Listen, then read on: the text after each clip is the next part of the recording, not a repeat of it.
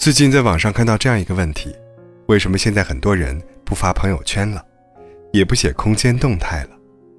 比较普遍的一种解释是，一开始 QQ、微信上加的都是朋友，可以肆无忌惮的想说什么就说什么；后来又加了亲人，说话就要小心许多，不敢随便发那些东西了；再后来，又加上了同事和领导，言谈更要谨慎。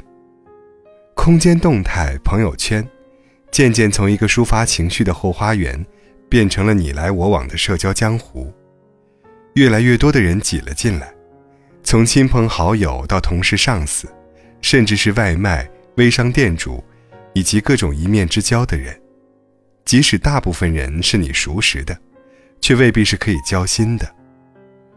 当通讯录里的名单越来越长，真正深交的人却越来越少，绝大多数不过是点赞之交。越是这样的地方，越是让人觉得言多必失。人言可畏。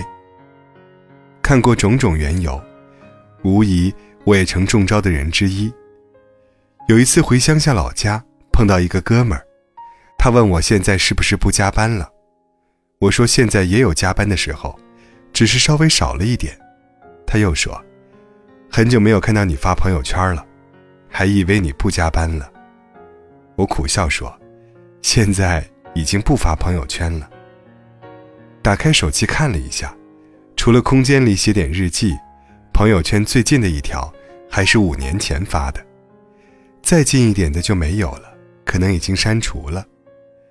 也许是岁月的增长，也许是看淡了许多事情，自己变得越来越沉默，越来越自闭，不喜欢人多的地方，也不再愿意跟谁联系，聚会也几乎不参加，更不用说写动态。发朋友圈了。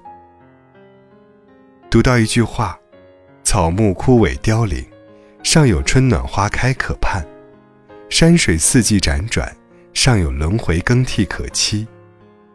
为人之年华老去，再无往复之日。”在网上看到纪念杨绛先生逝世的文章，一百零五岁，对于大部分人来说，已经算是很长寿了。可以说是可望而不可及，不过最欣赏的，还是他对待人生气定神闲的态度。无论是生活中的淡泊，还是生命中的从容。回望历史长河，在人类还脱离不了躯体之前，人生毕竟太短。待到归去之时，一世浮华也会随之消散而去。与其为名利所累，不如让自己静下来。心淡如菊，删繁就简，安静的过好每一天。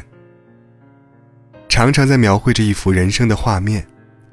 若晴天丽日，就去户外闲赏，漫步在乡间小路、山野田间，感受鸟语花香；或寻一处幽静的溪边，在绿荫下垂钓，不在乎会不会有鱼上钩，只想与这方天地为伴。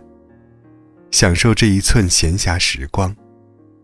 若风云变幻，雨落敲窗，就沏一壶茶，选一本书，展一卷纸，端一盏墨，静下心来读书习字，且听风萧雨吟。